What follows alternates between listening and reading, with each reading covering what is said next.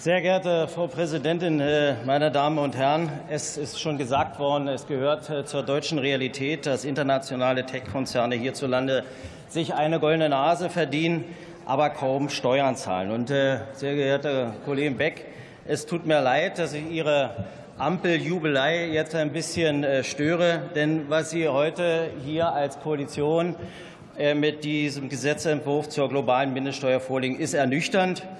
Und äh, Herr Marvin, 2021 hat Ihr damaliger Finanzminister Scholz gesagt, ich zitiere, wir kriegen eine Regelung hin, die Substanz hat.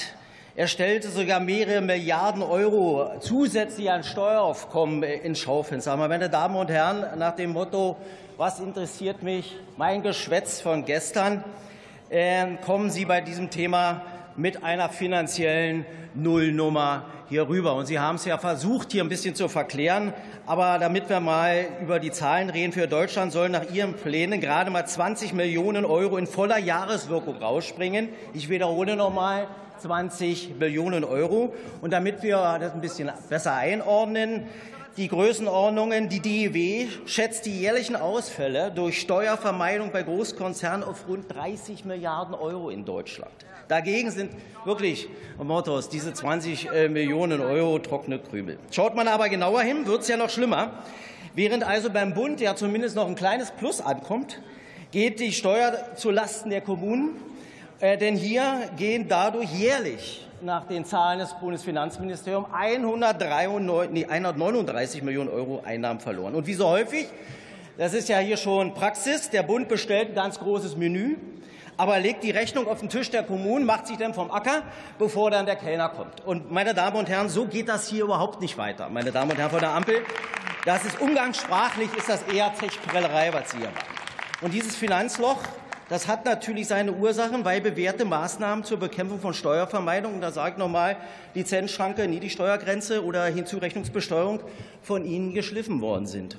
Und dass Sie als grüne Fraktion, Frau Kollegin Beck, ähm, diesem Treiben der FDP hier so nach, nachgegeben haben, äh, das macht mich wirklich fuchtig.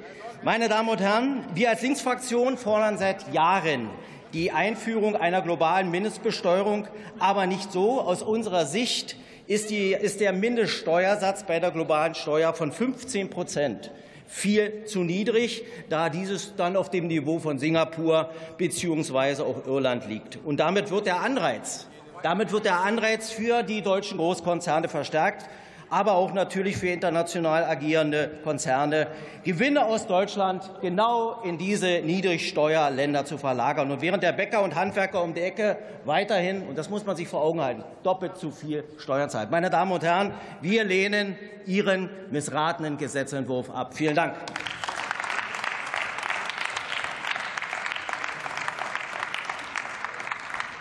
Michael Schrödi hat das Wort für die SPD-Fraktion.